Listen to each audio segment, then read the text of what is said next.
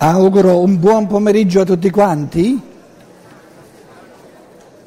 Io mi sono messo un abito per convincervi che fa molto freddo, in modo che ci possiamo concentrare eh, bene tutti quanti, anche perché questo pomeriggio mi sono riproposto di risolvere alcuni problemini e siete venuti eh, numerosi perché vi aspettate da me naturalmente la risposta oracolare a questi, a questi quesiti grossi dell'esistenza. Questo pomeriggio si tratta di individuare, di guardare in faccia gli incontri della vita. Questa sera eh, la prospettiva sarà maggiormente il cammino dell'individuo se volete un, un, aggancio, un rapporto tra il tema di questo pomeriggio e il tema di questa sera è che se un individuo nei rapporti, nei, negli incontri e negli scontri va in cerca solo di quello che gli fa comodo e cerca di sviare quello che gli fa scomodo, costringe il suo io superiore che è pieno di saggezza, che vuole il suo bene, che fa di tutto per farlo camminare, eh, se lui cerca di evitare gli scontri, gli incontri difficili, i rapporti che ti, che ti fanno sudare, costringe il suo io superiore a mandargli una malattia dopo l'altra in modo che lo acchiappa sulla sua stessa persona. Visto che non vuoi camminare, che non vuoi crescere, nel rapporto, nell'interazione con l'altro, modi di acchiappo sulla tua stessa persona, per cui eh, magari stando malino eh, o malaccio eh, ti, ti, ti, si aiuta a, a camminare. Vi ho detto, se volete, questo è un rapporto eh, tra il tema di questo pomeriggio e il tema di eh, questa sera. Di riflesso sorge il pensiero che se un essere umano il meglio del suo cammino, i passi in avanti nell'evoluzione della coscienza, del pensiero, della conoscenza, del um, portare a coscienza la verità, la realtà eh, dell'evoluzione, se tutto questo cammino lo compie nel rapporto con l'altro essere umano, tanto di meglio. Quindi il, il pensiero fondamentale di questo pomeriggio è che il meglio del cammino si compie nel rapporto, nell'interazione con l'altro essere umano. E soltanto nella misura. Allora, il pensiero è questo. Se ognuno di noi pone alla base la convinzione, questa convinzione la si può acquistare di, mano in mano, che i rapporti con gli altri. Non sono fatti, non sono belli eh, soltanto quando sono comodi, quando c'è un rapporto di simpatia, ma sono belli quando ci provocano a camminare, ad andare avanti, a lavare, lavorare a noi stessi, a diventare sempre migliori, sempre più ricchi, anche sempre più pieni di forza e di amore. Quando facciamo del meglio nei rapporti con gli altri, allora il nostro essere, la salute, il corpo, eccetera, come dire, ci viene dato come strumento per questo lavoro ai rapporti gli uni con gli altri. Se invece il lavoro specifico dei rapporti noi cerchiamo di, di, di sviarlo, allora il karma, la saggezza del Dio superiore è costretto a ricorrere diciamo, a, a periodi più difficili di lotta con la propria corporeità. Allora ripeto, se invece il, il, più difficile, dove c'è da lottare, che è la cosa più bella della vita, dove c'è anche da vincere se stessi, noi lo facciamo nei rapporti con gli altri, se lì va tutto bene, che non poltriamo, ma che, che eh, ci sforziamo di andare avanti, allora il corpo, il, la, la salute servono come base, come strumento necessario per questo cammino che facciamo. In un certo senso sto dicendo che, però eh, prendete la cosa cum grano salis, naturalmente ci sono tante eccezioni, quando uno non sta bene fisicamente, ha una malattia o si piglia, si piglia un colpo forte nella sua persona, ha ragioni di pensare, anche se non può essere sicuro, però eh, in molti casi è così, che questo ripiego di mh, avere a lottare con se stesso è un ripiego del karma perché probabilmente ha, diciamo, ha evitato, ha sgarato ha, come dire, ehm, eh, mi vengono le parole tedesche, non mi vengono quelle italiane, insomma, eh, ha fatto cilecca in ciò che poteva compiere nel rapporto con gli altri. Pensiero di, un pensiero di stamattina era nel rapporto eh, l'educazione, la famiglia, con la generazione che viene dopo di noi, perché ognuno di noi, se non muore da piccolo, eh, comincia man mano che avanza nella vita a guardare indietro, a vedere la generazione più giovane di noi. E un pensiero di questa mattina era, noi adulti non abbiamo nulla da insegnare ai, ai, ai, bambini, nel senso che questo pensiero lo intendevo in un modo molto serio, scientifico se volete, nel senso che i cosiddetti bambini portano giù dal mondo spirituale, entrano nel gioco della vita, entrano in campo con delle regole, con delle intenzioni, con dei propositi, con degli ideali evolutivi che fare, vogliono far fare all'umanità, anche a noi che siamo eh, diciamo, la generazione di prima, un passo in avanti. È insito nella decisione di nascere una generazione dopo i propri genitori. I propri genitori sono la generazione prima. Chi decide di nascere una generazione dopo, per natura, ipso facto, si diceva una volta, intende affrontare il passo successivo nell'evoluzione dell'umanità. Per esempio, la, una, la, la generazione precedente non, non, viveva con i computer, non viveva con l'internet, non viveva con le email, eccetera, eccetera, eccetera, con, con gli handy, con col cellulare ti, ti arriva una, una generazione successiva che già in anticipo porta in sé nel, nel, suo io superiore, sovraconsciamente, l'intento di instaurare questo tipo di tecnica di cui la generazione precedente aveva neanche, neanche il sentore. E allora dicevo, in fondo gli adulti non hanno nulla da insegnare eh, ai bambini, la cosa principale da fare con i bambini è di fargli posto, cioè di creare il terreno, un terreno che li lasci il più liberi possibile, come una pianticella. Il, il contadino ha il, il compito non di, non di entrare nelle leggi di formazione della rosa, del tulipano, eccetera. Non ci può cambiare nulla. Però il contadino, il compito del contadino è di creare il suolo, di creare le condizioni, l'aria, l'acqua, eccetera, eccetera, eccetera, la luce, il calore, perché la pianticella possa crescere. Ma le leggi immanenti, le forze immanenti di crescita, di, di, di, forma, di formazione, di metamorfosi de, della pianticella sono insite nel seme. Quindi la generazione dei, dei, genitori, la generazione dei maestri non può in nulla inserirsi, intervenire nelle forze di crescita che sono insite nella generazione dei bambini. Proprio dal di fuori non si può cambiare nulla, è illusorio ritenere che si possa cambiare qualcosa. Quindi le, le, le forze i, di, di, di germinali, di evoluzione, gli intenti evolutivi, questi spiriti che si incarnano li portano già con sé. Il nostro compito è di fargli posto, di farli respirare, di, di lasciargli dirci, lasciargli che ci dicano che cosa sono venuti a immettere di nuovo, di propulsivo nell'umanità.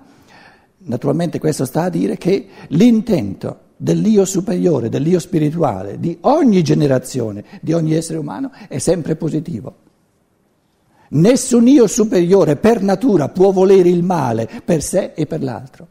È nella natura, così come Così come nessuna rosa può avere in sé delle forze che fanno, la fanno diventare tulipano, il seme della rosa per natura fa venire fuori una rosa, così è nel, nella natura di ogni spirito umano, nella sua purezza di spirito di, di io superiore, di volere in assoluto il bene, cioè ciò che favorisce l'umano per sé e per tutti gli altri uomini. Quindi se noi riusciamo a creare uno spazio pedagogico, se volete, educativo tale da lasciare che la pianticella dei, dei bambini si, si sviluppi secondo le forze immanenti, insite nell'io superiore, salterà fuori di sicuro un contributo in avanti positivo, sia per questa generazione di bambini, sia per la generazione precedente. Una negatività, un, diciamo, un, un, qualcosa di deleterio nei confronti dell'umano, nell'io superiore, è escluso in modo assoluto. Il problema è quando noi, eh, partendo dal nostro io inferiore, dal nostro io ordinario, pieno di egoismi, pieno di, di, obnubila, di, di ottenebramento della coscienza, costringiamo i bambini, addirittura eh, abbiamo la pretesa di insegnare, di dire ai bambini ciò che nella vita va fatto e quindi eh, li, li, costringiamo, proprio li, eh, li propiniamo gli somministriamo quella, quella copia negativa dell'umano che, che, che, è il nostro materialismo di cui abbiamo parlato eh, diverse volte.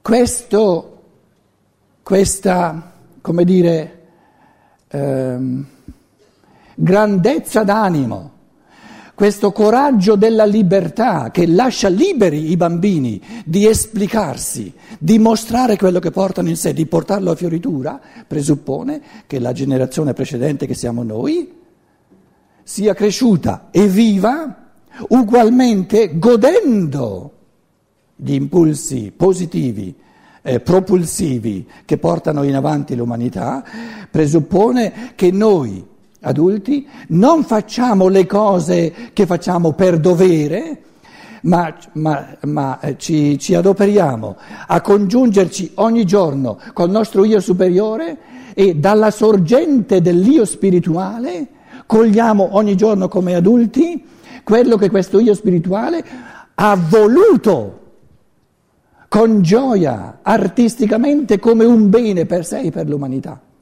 Quindi l'affermazione che ogni generazione porta giù dal mondo spirituale, dalla sorgiva dell'io superiore, un passo successivo nel cammino dell'umanità proprio e degli altri, vale anche per la generazione degli adulti. Si tratta però allora eh, di, di, fare le cose eh, non per dovere, ma di fare le cose che l'io superiore vuole perché sono belle perché sono un contributo a che l'umanità, a che l'io, la persona stessa e tutti gli altri uomini facciano cammini, facciano passi in avanti nel loro cammino. E su questa falsa riga avevo fatto l'altra affermazione che, che mi avete eh, lasciato, eh, non avete messo in discussione, eh, pensavo che l'avreste eh, micidialmente eh, eh, affrontata, che L'altra affermazione è che non c'è nulla che l'essere umano deve. Il dovuto non esiste. C'è soltanto ciò che l'io superiore vuole e quelle azioni che sono lesive della libertà altrui, l'io superiore non le vuole. E nella misura in cui ognuno di noi resta congiunto o si congiunge ogni giorno col suo io superiore, le azioni lesive della libertà non le vuole e non le fa, e si sente libero perché non le vuole e in ciò che fa non c'è nulla che percepisce come qualcosa che deve, perché il bene che è venuto a fare lo vuole, non è qualcosa che deve. Il concetto del dovere presuppone, cosa abissale, che l'essere umano il bene non lo vuole e quindi bisogna costringerlo a doverlo. E questo pensiero è abissale, è incredibile. Diciamo allora che ci sono poteri di questo mondo che hanno interesse a che gli esseri umani si comportino in un certo modo e per ottenere che si comportino in un certo modo gli dicono questo è il tuo dovere. Ma se noi eh, riuscissimo a, a, a lasciare da parte questi poteri di questo mondo e ci chiedessimo ma io cosa sono venuto a fare al mondo? La, la, la, sorgente del mio io superiore è venuta sulla terra con l'intento di volere liberamente, con passione dello spirito, tutto il bene che c'è da fare per, per, crescere in conoscenza, per crescere nelle forze dell'amore e non c'è nulla di bene che io sia costretto a dovere perché non lo voglio. Fare qualcosa per dovere significa non volerlo. Fare qualcosa per dovere significa farlo a denti stretti. E quando noi facciamo sempre più cose a denti stretti, eh, non soltanto i, i dentisti eh, faranno un sacco di soldi, ma, ma eh, anche noi perderemo la, tutto il mordente della vita perché a forza di fare le cose a denti stretti ci roviniamo i denti e il mordente della vita non c'è più. Il mordente della vita, la grinta della vita è di fare il bene perché lo si vuole, non perché si deve. Immaginiamoci, rendiamoci conto di quante forze di volontà vengono, vengono distrutte perché la nostra cultura così retriva, così repressiva, ci ha, ci ha, messo in testa che il bene è qualcosa che l'essere umano deve e gli porta via, proprio non gli fa neanche vedere le forze assolute di volontà che ognuno porterebbe in sé, se le attivasse, se le portasse giù dal suo io superiore e si rendesse conto che in fondo se, se una cosa è veramente bene per l'essere umano, se, se è un bene che lo porta in avanti, allora è qualcosa che vuole non sarà mai qualcosa che deve perché non lo vuole. Quindi vedete che eh, alla base della nostra cultura materialistica ci sono degli assunti fondamentali che vanno profondissimamente rivisti e, e in un certo senso anche ribaltati.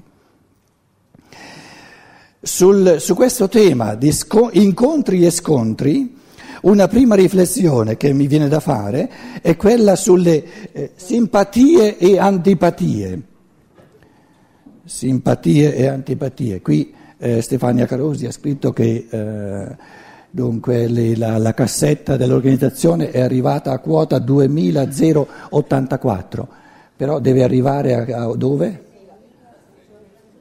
6.650, allora datevi una mossa, eh? 6.650. Comunque io prima gli ho detto vabbè dai meglio di niente, insomma siamo soltanto a sabato pomeriggio, però non andate via domani senza essere arrivati almeno, almeno a 7.000, dai gli vogliamo dare qualcosa agli organizzatori, hanno organizzato così bene, io vengo qui eh, dalla Germania, sono proprio pieno di gratitudine che le cose vadano così bene. Allora, simpatie e antipatie.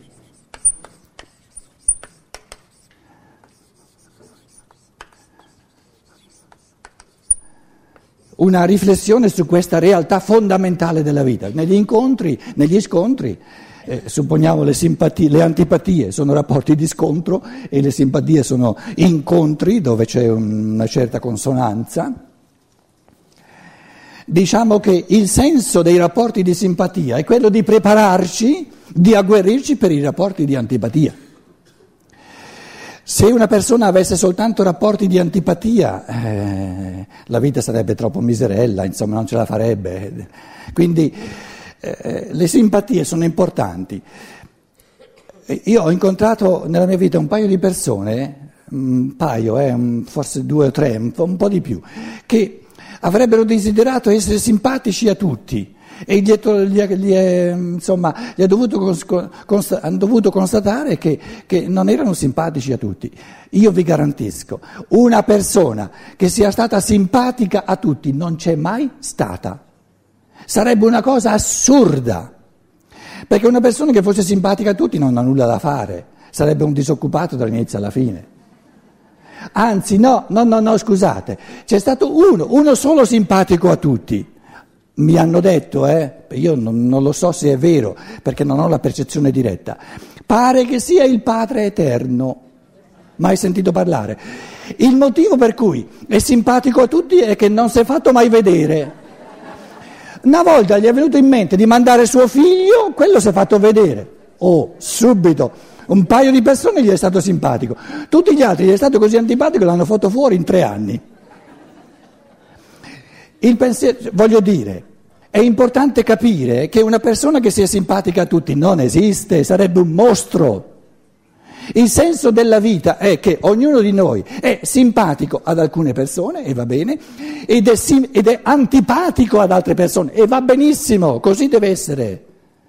E allora si tratta di capire la, l'altalena, cioè il, questo, questo eh, che, cosa, che, cosa, significa che ognuno di noi eh, è in un, in un intreccio di rapporti dove ci sono delle persone eh, che mi sono simpatiche e a cui io sono simpatico. Per la simpatia e l'antipatia qualche volta è reciproco, qualche volta è unilaterale, quindi questo complessifica le cose ancora di più. E poi ci sono rapporti eh, massimamente difficili dove l'antipatia è reciproca. Io non ti posso vedere, tu no, non posso vedere te, tu non puoi vedere me. A questo punto è importante capire che sia la simpatia sia l'antipatia vengono da lontano, sono state costruite nel corso di un lungo cammino. Già lo dicevo ieri sera, la prospettiva nuova, il, il, il, il nuovo passo di coscienza che, che, incombe all'umanità è quello di integrare, per coloro eh, di voi che non fossero stati presenti ieri sera, di integrare la prospettiva delle, lasciatemelo dire accor- mm, in, per, per accorciatoia, la prospettiva delle ripetute vite terrene. La differenza tra il bambino, una differenza fondamentale, e l'adulto è che il bambino vive nell'oggi, qui, oggi. Ieri se l'è dimenticato, domani non c'è per il bambino la coscienza bambina è così ristretta, vive nel momento attuale. La coscienza dell'adulto per il bambino è qualcosa di astronomico perché l'adulto, eh, lo sappiamo, per noi è, è, normale, però per il bambino non è normale, è qualcosa di, di assolutamente straordinario. L'adulto eh, non vive soltanto nell'oggi, attraverso il rammemorare, la memoria, si ricorda dei giorni precedenti, ieri, l'altro ieri, eccetera, eccetera, eccetera, e attraverso la pianificazione anticipa domani, dopodomani, eccetera, eccetera, eccetera. Quindi questo, questa concatenazione di causa ed effetto, no? eh, eh, la coscienza dell'adulto per noi è scontata. E noi sappiamo che L'oggi, i fatti di questo giorno qui non si possono spiegare, non hanno senso, a meno che io sappia cosa è successo ieri, l'altro ieri, eccetera, eccetera, eccetera, e si spiegano anche soltanto sapendo che cosa io pianifico, preparo, anticipo per domani, dopodomani, eccetera, eccetera, eccetera.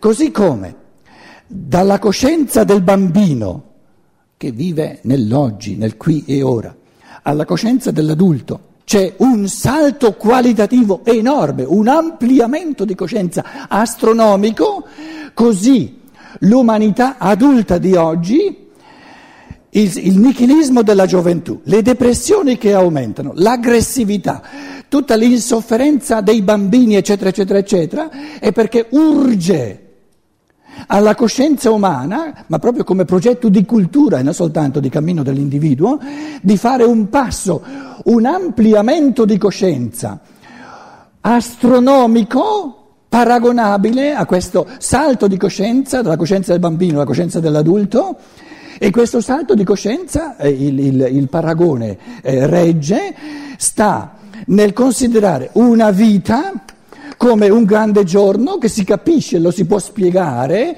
in un modo sensato soltanto se, se si conosce ieri, l'altro ieri e l'altro ieri e se si, se si sa che c'è un domani, un dopodomani, eccetera, eccetera, eccetera.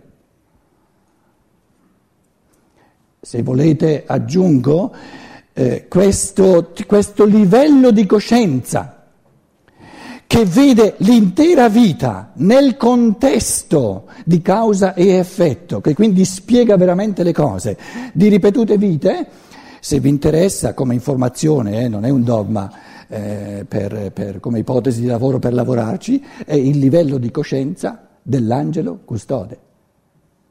Quindi, quindi la coscienza bambina sta alla coscienza adulta come la nostra coscienza adulta sta alla coscienza dell'angelo custode. Di volta in volta un salto astronomico di ampliamento all'infinito.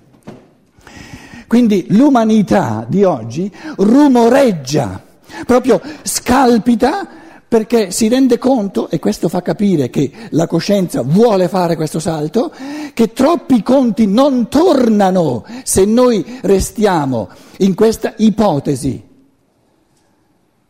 erronea, errata, lasciatemi dire così, se noi restiamo nell'ipotesi errata, perché non corrisponde alla, alla realtà, che eh, ogni essere umano vive una volta sola. Vi dicevo ieri sera soltanto l'esempio delle ingiustizie no? che, sono, che, sono, che, gridano al cospetto di Dio, sono talmente tali, se, se, si vive una volta sola, che la, la mente umana si ribella. No, no, no, no, no. Eh, non è possibile che un farabutto che ne combina dall'inizio alla fine gli va tutto bene e uno stinco di santo si piglia una malattia dopo l'altra. Dov'è la giustizia?